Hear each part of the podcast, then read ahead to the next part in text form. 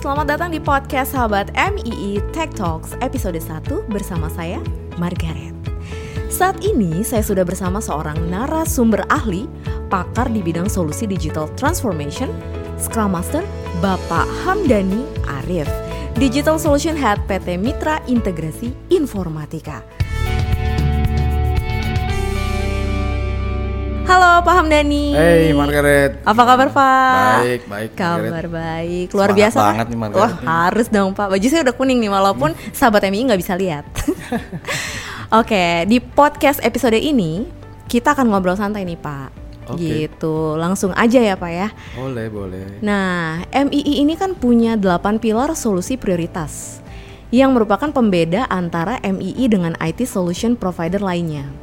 Salah satu pilarnya adalah Digital Business Platform atau dikenal dengan D B P.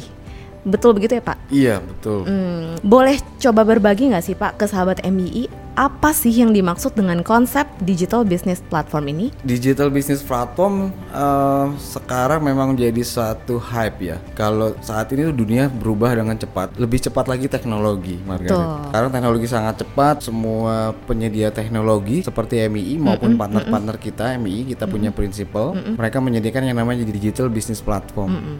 Sebenarnya Digital Business Platform sekarang orang ke transformasi digital. Digital yang orang lihat mungkin gak semua sama Margaret. Mm-hmm. Ada yang bilang digital transformasi tapi mm-hmm. sebetulnya dia baru bicara digitize, digitize. digitization. Okay. Saat ini organisasi semua untuk bisa beradaptasi dengan perubahan teknologi, mm-hmm. persaingan semakin ketat, mereka organisasi semua perlu yang namanya transformasi digital.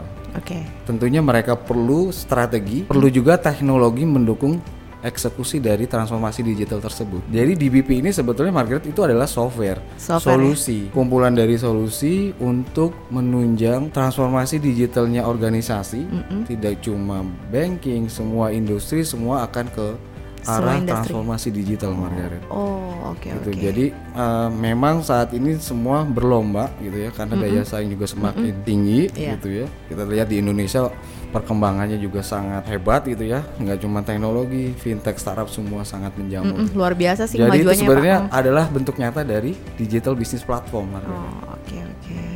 ya ya. Kurang lebih seperti itu. Jadi kalau Mm-mm. misalnya orang nanya digital business platform apa sih? Sebetulnya Mm-mm. itu solusi software. Software ya. Software. Bagaimana tinggal organisasi yang sekarang sudah butuh untuk melakukan transformasi digital, Mm-mm. mereka memulai. Gitu. Saya ingat kalau Albert Einstein itu punya quote. Apa tuh Pak? Untuk membuat sesuatu yang bagus mm-hmm. tanpa ada sesuatu yang baru itu bukan sesuatu yang namanya perubahan. Mm. Jadi untuk bikin perubahan perlu ada sesuatu yang Harus baru. Ada yang baru. Iya. Inovasi. Betul. Gitu ya, Pak. Makanya ada yang namanya sekarang platform digital. Mm. Gitu. Makanya banyak kalau kita lihat semua pada launching aplikasi Jenius, uh, launching produk misalnya kita mm-hmm. ada GrabFood. Ya itu yeah. sebenarnya bentuk nyata dari platform bentuk nyatanya ini. Ya. Iya. Oke oke. Lalu apa saja sih Pak konsep yang diusung oleh solusi digital business platform ini? Kalau digital business platform sebetulnya sejak dua ribu tujuh belas itu beberapa riset, saya ambil contoh mungkin Gartner. Mereka mendefinisikan pilar ataupun elemen dari yang namanya platform mm-hmm. digital business itu ya pasti aplikasi I T gitu ya. Mm-hmm. Aplikasi software kita bisa bilang aplikasi. Kita punya mobile banking itu aplikasi digital. Itu yang namanya I T system. Kalau Gartner bilang itu I T system itu satu hal pertama yang mendrive yang namanya transformasi mm-hmm. digital. Itu apa yang mungkin organisasi sekarang sebenarnya sudah punya. Tadi saya bilang di awal, mereka mungkin mendigitize belakangan ini dari yang aplikasi yang mereka udah punya gitu ya. Mm. Mungkin belum bikin terobosan yang baru tadi. Yeah. Kalau kita bicara transform. Mm-mm.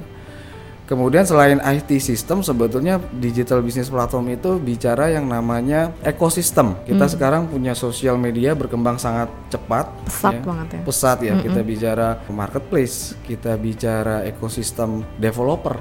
Komunitas juga sangat banyak gitu ya, semua saling terhubung dengan adanya sosial media gitu. Itu yang namanya ekosistem. Ekosistem. Di situ ada ada user, ada dia sebagai nasabah sebuah bank, hmm. di situ dia sebagai telecommunication operator. Di sana kita lihat akan ada yang namanya ekosistem. Bisa orang, bisa organisasi. Macam-macam kalau hmm. kita lihat orang pada bikin event dan sebagainya. Yeah, yeah. Itu yang kedua yang namanya ekosistem. Jadi semua berlomba-lomba ya, semua kalau lihat WhatsApp group juga banyak ya itu salah satu ekosistem. Kemudian yang ketiga yang paling penting sebetulnya dalam sebuah organisasi khususnya bisnis itu yang namanya ya customer mereka sendiri. Kalau di era digital sekarang semua orang dibikin mudah ya, cepat ya. Gimana mereka lebih dekat dengan customer. Jadi ini elemen yang terpenting sebenarnya dan hampir sama organisasi punya bisnis. Gimana caranya semua mereka bisa meng-acquire customer baru ya. Jadi hmm. tidak hanya customer yang mereka yang sekarang bisa lebih dekat, mereka punya pelanggan, punya nasabah sebuah bank juga mereka bisa lebih dekat, bisa memberikan pelayanan yang excellent gitu. Kalau bisa juga menangani dia kalau punya kebutuhan sesuai dengan kebutuhannya customer tersebut. Sehingga hmm. yang namanya customer yang loyal dengan platform ini akan menjadi satu kebutuhan penting ya kalau hmm. kita bicara customer. Jadi itu tadi tiga ya Margaret, tiga, tiga. Jadi tiga. Uh, dia sebetulnya ada minimum lima. Yang keempat, saat ini perkembangan hardware device itu juga semakin cepat. Nah, contohnya handphone sekarang mm-hmm. ada yang namanya sensor untuk kita tahu lokasi kita di mana. Mm-hmm. Itu baru handphone. Di handphone pun kita sebenarnya kita tahu kita berada di ketinggian berapa, ada kompas gitu kan. Iya betul. Nah, terus juga sekarang kalau yang namanya device itu ada C C T V, ada video gitu. Bahasa kerennya itu IoT. IoT. Itu yang namanya device-device IoT. Mm-hmm. Semua yang dilengkapi dengan sensor. Nah, elemen yang namanya IoT ini penting. Kenapa? Karena sekarang semua informasi tidak hanya berasal dari aktivitas orang. Kalau saya parkir, tadi lampunya merah nih, kok penuh, begitu ada yang keluar hijau. Itu mm-hmm. salah satu contoh uh, simple itu dari device. Itu bisa membantu saya masuk ke mall, itu udah tahu mana parkirnya yang kosong, itu paling lebih mudah ya. Iya, mm-hmm. lebih mudah. Jadi saya tahu mana saya parkir di mm-hmm. tempat yang mana, lebih cepat gitu. Terus juga kalau misalnya sekarang di Indonesia mungkin IoT belum sebesar di luar gitu ya, mm-hmm. karena memang device-nya juga masih cukup mahal ya. Hmm. Tapi biasanya Indonesia tiga atau lima tahun lagi yang namanya IoT akan semakin banyak kita temukan. Kalau di Jakarta khususnya Margaret, kalau kita uh, mulai nanti E R P itu juga salah satu platform digital yang berasal dari IoT. IoT. Ya kan, kita nggak usah lagi nih nanti ngetap e-money gitu, kita nggak hmm. perlu lagi seperti itu. Nah, dari keempat komponen ini sebetulnya digital platform itu akan semakin lengkap. Kalau dulu teman-teman di I T ya di organisasi itu biasa ada yang namanya business intelligence, ada yang namanya solusi business intelligence B I. Mm-mm. Jadi dari keempat ini bagaimana kita bisa menganalisa semua informasi terkait pelanggan tadi ya, ekosistem, aktivitas yang di ekosistem, preferensi, hobi ya. Kemudian juga mungkin fasilitas yang relevan dengan organisasi tersebut. Hmm. Mereka bisa yang namanya insight terhadap perilaku pelanggannya mereka, nasabah sebuah bank tadi. Kalau misalnya saya kasih contoh, sekarang itu ada yang namanya customer profiling. Waktu semua ah. perusahaan berlomba, mungkin mm-hmm. salah satunya untuk memulai solusi big data. Mm-hmm. Nah, itu salah satu hal gimana kita bisa menganalisa pola atau profil pelanggan. Sehingga misalnya saya kasih contoh yang paling mudah, misalnya ya saya mau buka rekening, harapannya bank itu sekarang begitu saya mau duduk mereka tahu sebenarnya saya itu cocoknya ditawarkan tuh K T A atau K K P R, even mereka tahu sebenarnya saya ini single gitu ya, range umurnya berapa, dan itu yang memang salah satu yang arah ke sana. Terus juga kalau sekarang kita bayangkan nggak kalau dulu yang namanya buka tabungan pasti ke cabang gitu ya. Mm-hmm. Nah, bank itu bikin inovasi dengan platform-platform ini, mereka punya namanya branchless banking. Okay. Termasuk kita punya regulasi, kita punya mm-hmm. laku pandai, itu salah satu implementasi dari branchless banking. Gimana petani yang di ujung itu bisa punya rekening tanpa harus cari cabang terdekat. Mm-hmm. Itu kalau laku pandai namanya, itu mereka cuma cuma bawa handphone datang ke petaninya, mm-hmm. udah tabungannya udah jadi rekening mm-hmm. tanpa harus foto, bawa K T P mm-hmm. dan seterusnya. Jadi memang uh, kalau bicara digital business platform Margaret, kelima elemen ini sebenarnya sudah kita temukan di sehari-hari kita dan kita mm-hmm. sebenarnya tidak merasa bahwa ini adalah dari salah satu implementasi yang platform-platform ini. Oh oke okay, oke okay, Pak. Gimana sih Pak relevansi solusi digital business platform dalam membantu pelaku industri supaya bisa jadi lebih robust, agile, dan produktif di market? Lalu apa saja ragam services yang disediakan oleh M I I? Wah, kalau relevansi tentunya kita lihat industrinya. Mm-mm. Biasanya kalau yang paling kerasa ya khususnya Indonesia yeah. gitu, yang memang disruption-nya digital ini mm-hmm. sehingga quote unquote tuh memaksa orang untuk segera transform tadi ya Margaret. Mm-hmm. Nah kalau saya kasih contoh misalnya industri bank ya. Mm-hmm. Kalau bank saat ini kan kita bicara fintech tuh udah ada dua ratus lebih gitu ya. Mm-hmm. Bank yang tergerus, bank yang ngerasa bisnisnya mulai terganggu gitu ya, tanda petik. Mereka sekarang setelah melihat oh ternyata nggak mungkin ada satu aplikasi saya bayangkan kalau misalnya sekarang gitu ya, saya malam-malam mau pesen-pesen mau makan gitu, saya mau makan McD, sekarang kita mudah nggak usah keluar rumah gitu. Sebelumnya bank tidak kepikiran untuk ke sana. Nah, gimana sekarang kita contohkan mungkin Gojek ya. Mm-mm. Itu itu udah hampir semua kita sekarang udah pakai Gojek gitu ya. Gimana Gojek bisa merangkul yang namanya semua tipe ekosistem. Sekarang semua umur kita bisa dikasih dengan mudah aplikasi, dari kita mau naik motor, dari kita mau pesen makan, kita mau sampai massage, sampai mau servis A C pun sekarang bisa ya. Nah, gimana orang bisa menarik layanan-layanan yang sehari-hari sehingga saat ini Gojek punya seratus juta pelanggan mm-hmm. di sana. Layanan yang dekat ya, iya, dengan tanpa, kebutuhan. Iya. Kalau bank mungkin kepikiran saya bisa transaksi aja dulu. Saya mau tarik tunai misalnya. Kalau bank kita mau transfer ke saudara mm-mm. gitu, ke orang tua ya.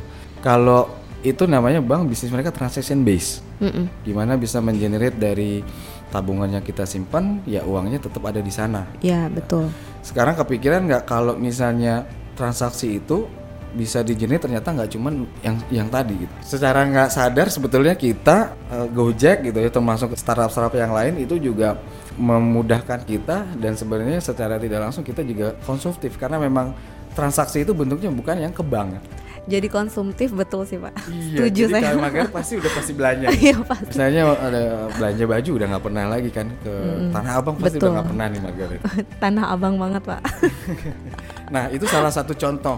Bagaimana kalau misalnya bayangkan Margaret lebih sering buka e-commerce daripada mobile bankingnya kan? Iya betul, valid itu yang, valid. Itu yang paling konkret loh. Uh-uh. Jadi memang secara nggak sadar kita sebenarnya sudah menjadi pelaku dari digital platform. Nah balik lagi ke bank, bayangkan kalau bank tidak berusaha melakukan perubahan yang lain yang notabene bukan bank aja bisa kasih servis yang jauh lebih mm-hmm. cepat, jauh lebih bagus, dan bahkan lebih mudah. So kalau bicara platform saat ini every organization they need ready digital platform. Kenapa enggak? Karena memang sesuatu yang dikhawatirkan atau ketakutan saja, karena memang ini sudah terjadi. Ini sudah di depan mata bagaimana uh, kita kalau tidak berubah gitu ya. Simple saja gitu ya. Banyak sekali perusahaan-perusahaan yang tidak mampu bersaing karena tidak mampu memberikan layanannya yang tadi cepat, mudah, murah. Cepat, mudah, murah. Iya. Bener kan? Betul sih. Jadi ya itu akan jadi pemicu semua organisasi sekarang berlomba bagaimana bisa memberikan layanan yang lebih bagus, mm. produk-produk yang baru yang lebih inovatif dengan adanya platform-platform ini. Mm-mm. Lalu kompetensi dan ketersediaan sumber daya M I untuk solusi ini? Kalau untuk uh, solusi kita, sebetulnya kita saat ini di M I I kita udah banyak sekali konsultan. Saya punya seratus lebih konsultan untuk di area digital platform. Itu untuk beberapa area platform. Kalau kita tadi mm-hmm. bicara intelijen itu untuk analitik gitu ya. Kemudian dari organisasi juga ada yang namanya proses, ada yang namanya aplikasi, mm-hmm. ada yang namanya service. Uh, di M I I kita bekerja sama juga untuk platform ini. Kita ada yang namanya software I G untuk produknya Web Method. Kita juga ada dengan I B M, kemudian seperti dengan Microsoft. Dan untuk M I I sendiri capability tersebut sebenarnya dari lima elemen tersebut banyak sekali Margaret. Uh, yeah. Solusi yang bersifat software ya. Mm-hmm. Kalau kita bicara analisa, analisa pelaku pelanggan yang tadi ada mm. big data gitu. Yeah. Kita juga kerjasama dengan Cloudera. Kami juga di M I I juga terus mengembangkan karena teknologi yang cepat tadi juga kita mm-hmm. tidak mungkin hanya menambah orang Margaret ya. Di M I I juga kami juga punya sertifikasi dari platform-platform yang yang, yang kami bisa tawarkan ke pelanggan untuk solusi-solusi mm-hmm. dari beberapa uh, produk atau layanan yang sekarang harus dibuat lebih cepat gitu. Jadi kami punya lebih dari tiga puluh konsultan yang bersertifikasi dari platform-platform ini ya Margaret. Oh, jadi okay, memang ya, kita Pak. Juga harus upgrade, kita punya skill, orang kita juga sudah lebih cukup untuk kita bisa membantu customer kami, M I I, ya, untuk melakukan transformasi digital. Hmm. Oh iya Pak, uh, tadi sepertinya juga ada yang terlewat ya, yang uh, apa aja sih ragam services yang disediakan oleh M I I tadi? Wah, tuh Pak. Okay. Nah, kalau gitu sebetulnya saya bisa cerita yang paling... yang paling banyak kali ya Margaret. Iya boleh boleh. Kalau kita tadi bicara ekosistem, bisa proses.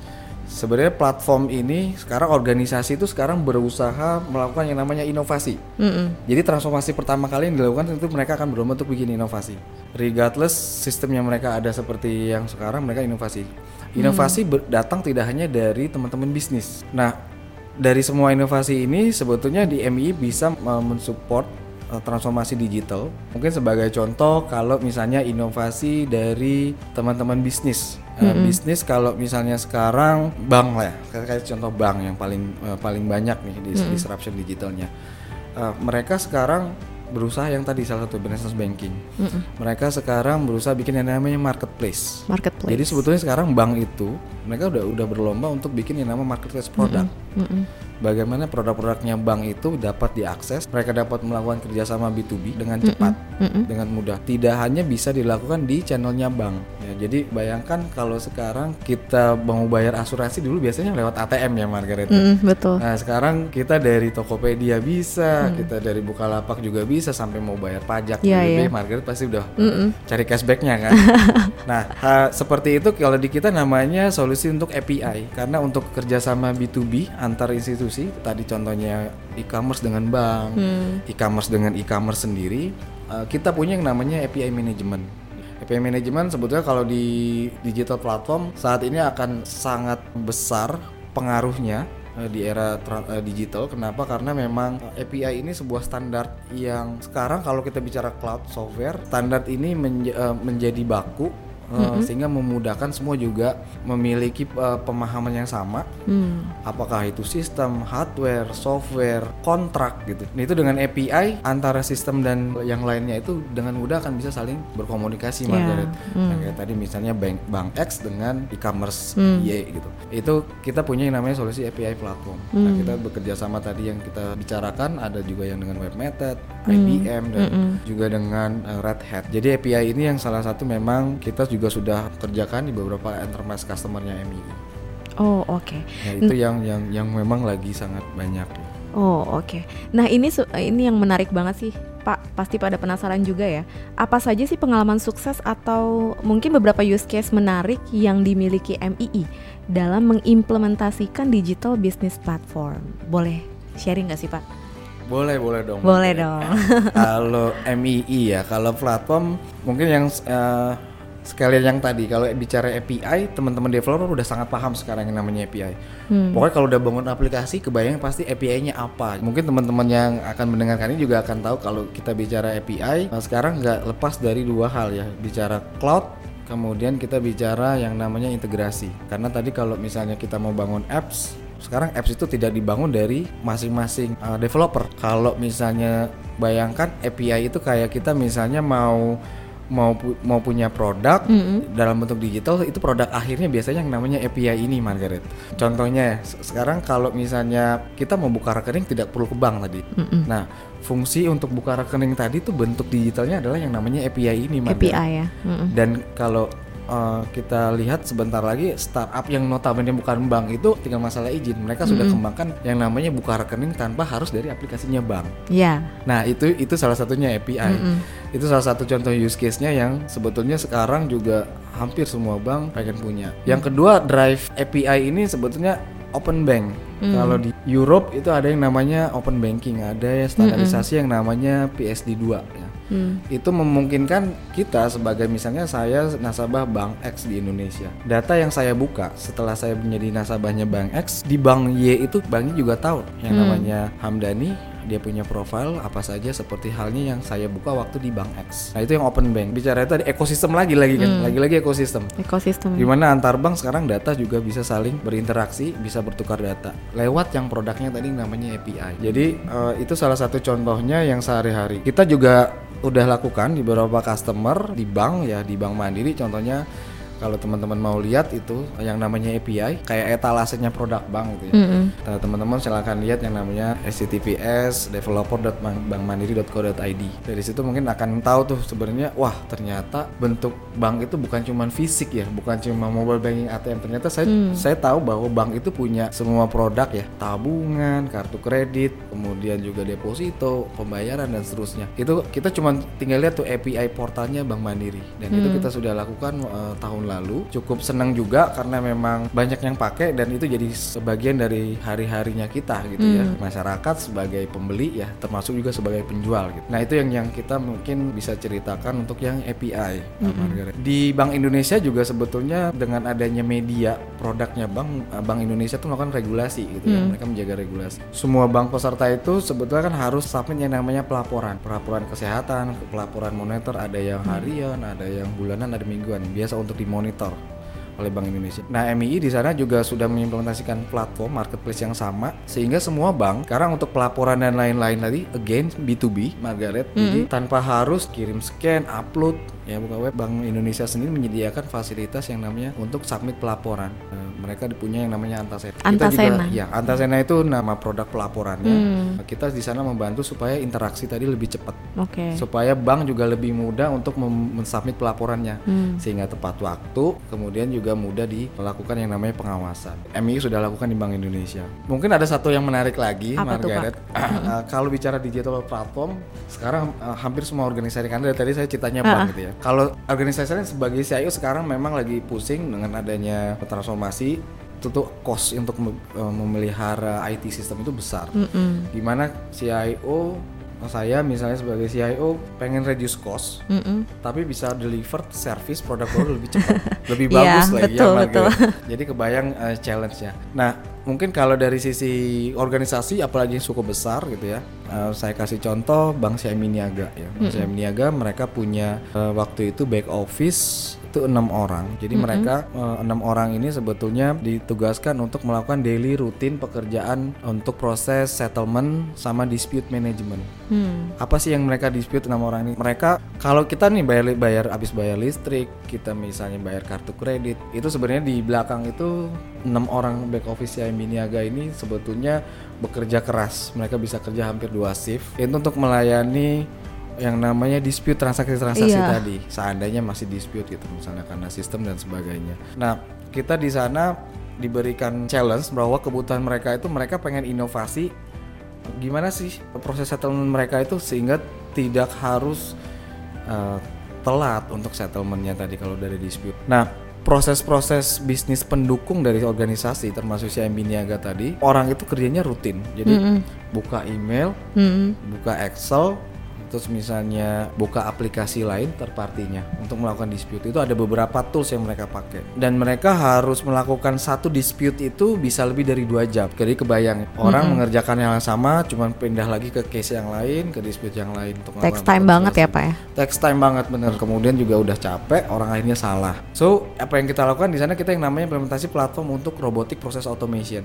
Okay. Nah, kita ditantang gimana caranya proses-proses di dalam organisasi yang across system melibatkan proses sis, lewat aplikasi sistem termasuk yang manual tadi dia harus buka Excel, dia baca lagi, dia cari. Nah, itu kita coba yang namanya robotic automation, yang namanya Automation Anywhere, Margaret. Gimana yang biasa dilakukan tadi enam orang buka email dan seterusnya mm-hmm. buka Excel itu diotomasikan dengan yang mirip robot bukan fisik. Mungkin bayangannya sebelum itu enam orang ini punya visi, mereka kerja seperti yang tadi mm-hmm. saya cerita ya. Nah, sekarang enam P C tadi sebetulnya sudah tinggal satu notebook gerak-gerak sendiri tuh yang tadi mm-hmm. tuh market buka email yeah. Excel, dan, dan jauh lebih cepat. Outputnya gimana gitu ya? Kalau misalnya dulu enam butuh enam orang gitu untuk melakukan day to day rekonsiliasinya, kemudian juga dispute manajemennya. Saat ini di di sana ada satu ruangan gitu mm-hmm. di sterilin. Itu ada satu komputer dan dia gerak-gerak kayak ada orang mengerjakan tugas yang dilakukan enam orang itu yeah, biasanya yeah, yeah. bisa dua puluh empat jam. Jadi kebayang mm-hmm. ya Margaret. Mm-hmm. Nah, itulah salah satu inovasi yang kita lakukan di M I I dan mm-hmm. untuk pelanggannya M I I Margaret. Dan mm-hmm. itu cukup manajemen juga cukup surprise. Kita bisa lakukan itu kurang dari satu bulan. Menghemat waktu dan dari sisi akurasi juga oke banget. Betul, ya Pak? Betul banget. Jadi tentunya cost juga lebih ditekan. Mm-hmm. Ya intinya sih manusia juga untuk halnya case yang tadi untuk melakukan mm-hmm. hal-hal yang lebih value-nya yang lebih. Ya. Bukan untuk mengeliminir uh, orang atau yeah. resource sebetulnya. Banyak yang mengkhawatirkan itu soalnya Pak. Iya betul. Ya itu masalah perspektif sih mm, kalau yeah. udah era seperti ini. Oke mm, oke. Okay, okay.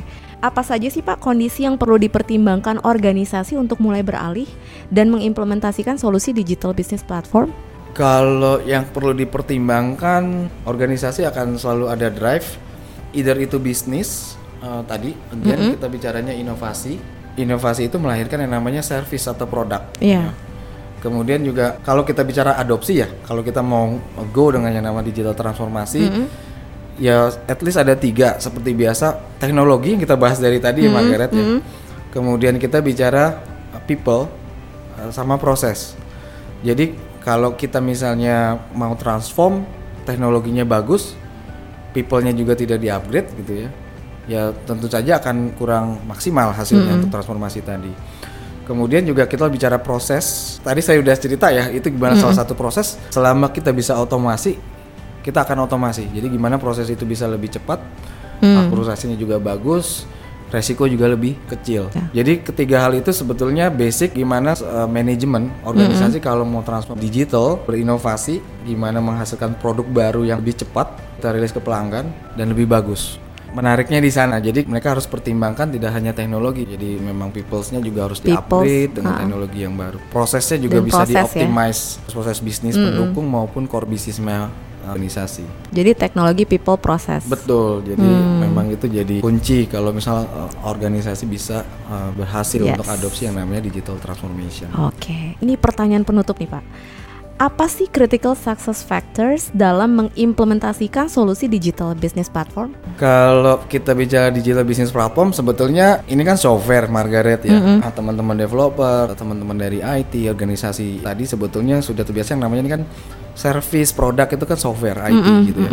Kita bicara proses yang tadi, terkait yang tadi, di era sekarang tuh ada yang namanya DevOps. Itu M I yeah, juga DevOps. Menjadi bagian dari DevOps implementer. Kalau kita bicara DevOps, sebetulnya DevOps simple. Mm-hmm. Yang tadi saya udah cerita mm-hmm. gimana bikin produk. Produk itu aplikasi ya. Aha. Kayak Gojek, kayak Tokopedia, kayak misalnya peer-to-peer lending yang lain gitu. Uh, gimana kita bikin aplikasi, rilis dengan cepat dengan style yang baru, yang namanya DevOps culture, lebih cepat dengan hasil yang lebih baik gitu ya. Yes. Jadi itu jadi satu hal penting bagaimana organisasi bisa mengadopsi yang namanya proses pengembangan aplikasi dengan cara yang baru. Dengan hmm. cara yang namanya DevOps tadi. Yeah. Itu juga jadi kunci. Uh, mm-hmm. Salah satu customer kita juga itu bagaimana Jenius bisa rilis dengan cepat.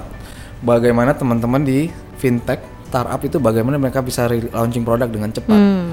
Jadi kalau kita bicara transformasi, eranya sangat cepat. Jadi perubahan juga akan mm. sangat cepat. Kebayang nggak kalau misalnya kita mau launching produk dari perencanaan, pengembangan, yeah, jadi yeah. kita harus diuji ya. Betul. Dites, gitu. Itu makan waktu lebih dari enam bulan gitu. Mm. Akhirnya produk itu, itu kompetitornya sudah ada launching, produk yang sejenis, sudah dapat customernya, sudah dapat ekosistemnya. Atau mungkin pada saat itu di launching karena kelamaan udah nggak relevan di pasar. Yes. Jadi mm. itu juga jadi satu hal penting, kita bicara speed ya. Untuk bisa bicara speed, ya tadi tiga hal tadi juga akan uh, mendukung bagaimana mereka punya uh, produk, uh, I T system di sananya juga harus dilakukan yang transformasi. Hmm. Jadi itu yang kami lihat memang akan berdampak efektif ya untuk dari suatu organisasi transformasi digital. Oke oke, ini menarik sekali sih sebenarnya Pak. Pengen ngobrolin lagi tapi berhubung durasi. Jadi kita lanjut lagi di episode Digital Business Platform selanjutnya.